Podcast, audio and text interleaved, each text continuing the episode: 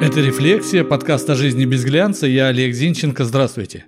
Я вам не скажу за всю Одессу. В общем, про всю Россию говорить не буду, но про Тверь и нашу борьбу с коронавирусом все расскажу и не утаю. Начиналось все как у всех.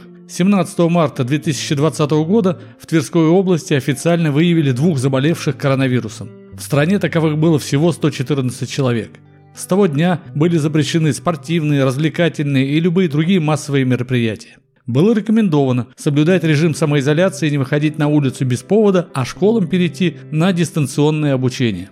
С 28 марта по 5 апреля того же года по всей стране объявили нерабочую неделю. Помните? Как везде, в Тверской области закрыли все магазины, кроме продуктовых, бакалейных и торгующих предметами первой необходимости. Также запретили работать баням, саунам, парикмахерским, массажным салонам, соляриям, гостиницам, домам отдыха, а также коммерческим клиникам и стоматологическим кабинетам. На улицах наступила тишина.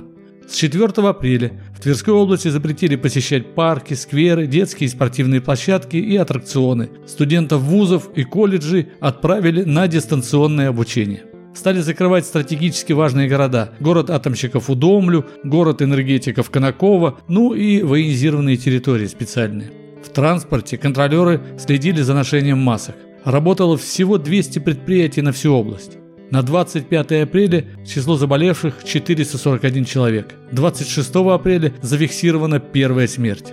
В общем, по 40 человек в день заболевали. В мае более 50. В июне 2020 зафиксирован суточный максимум 93 заболевших в сутки. И начался спад. Меры дали результаты, и число заболевших в сутки к 9 июля достигло всего 20 человек. Прогресс. А что дальше? А дальше начались послабления. Открылось, заработало почти все. Рестораны, кафе, фитнес, кино. Запреты сохранялись на массовые мероприятия и все. Ну типа социальные дистанции, то да сё. К 1 сентября прошлого года рост заболевания не наблюдался. Школы отменили дистант и началась учеба в реале. А дальше? Дальше, через 14 дней, послабление начался медленный, а 28 сентября 2020 года активный рост заболеваний коронавирусом. И суточный рост продолжался вплоть до 3 января. 104, 152, 209, 230, 239 заболевших 3 января.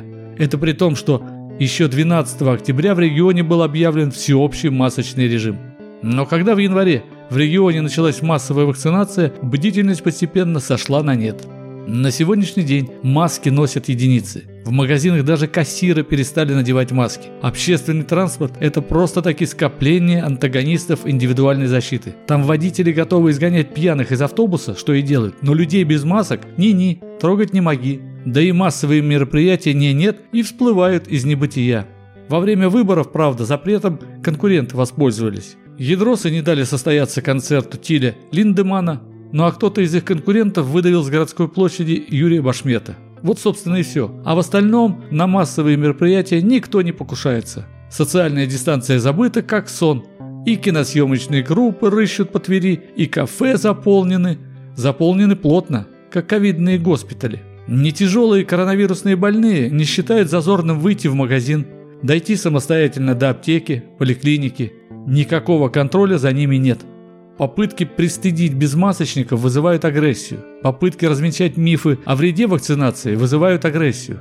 Суточные цифры заболевших коронавирусом перевалили на сегодняшний день за 250 человек. А в официальных реляциях все хорошо. Борьба ведется, госпитали работают, только все врачи ушли на фронт. Плановые приемы проводить некому. В поликлиниках трех-четырех часовое стояние в очередях. Где уж там социальная дистанция и безопасность. Скорые носятся по городу с воспаленными от недосыпа фарами, еле выдавливая из себя истошный вой сирен. И на фоне таких плачевных данных никаких ограничений и запретов не вводится. Школы работают, детсады работают, транспорт работает, масок никто не носит. Эгегей, все, кто устал от коронавирусных запретов, скорее в Тверь. Оторветесь, как в былые времена. У нас, как гуляй-поле, воля вольная. Вон москвичи давно раскусили эту фишку. Как только в столице запреты вводят, они тут же к нам приезжают. Отдохнут, свой коронавирус посеют по сторонам и обратно в столицу. Правда, глядя на федеральную статистику, понимаешь, что не только Тверь очковтирательством занимается. Похоже, по всей стране реляция от фактов отличается. Или мы что-то не знаем? Вот к слову, что вы смотрите в коронавирусной статистике? На число заболевших? На выздоровевших? Надо смотреть на количество активных больных, тех, кто реально болен и сидит либо на больничном, либо на самоизоляции. Если такой цифры нет, а в большинстве случаев ее не афишируют, вычтите из общего числа заболевших количество умерших и выздоровевших. В России сейчас таковых почти 700 тысяч человек, а в Твери 7,5 тысяч. 0,02% всех жителей Твери. В Москве же число больных к числу жителей имеет соотношение в одну тысячную. Всего в одну тысячную. Так и живем. Это была «Рефлексия», подкаст о жизни без глянца. Я Олег Зинченко. Жду вас в сообществе «Рефлексия» ВКонтакте. Ставьте лайк, подписывайтесь. До встречи!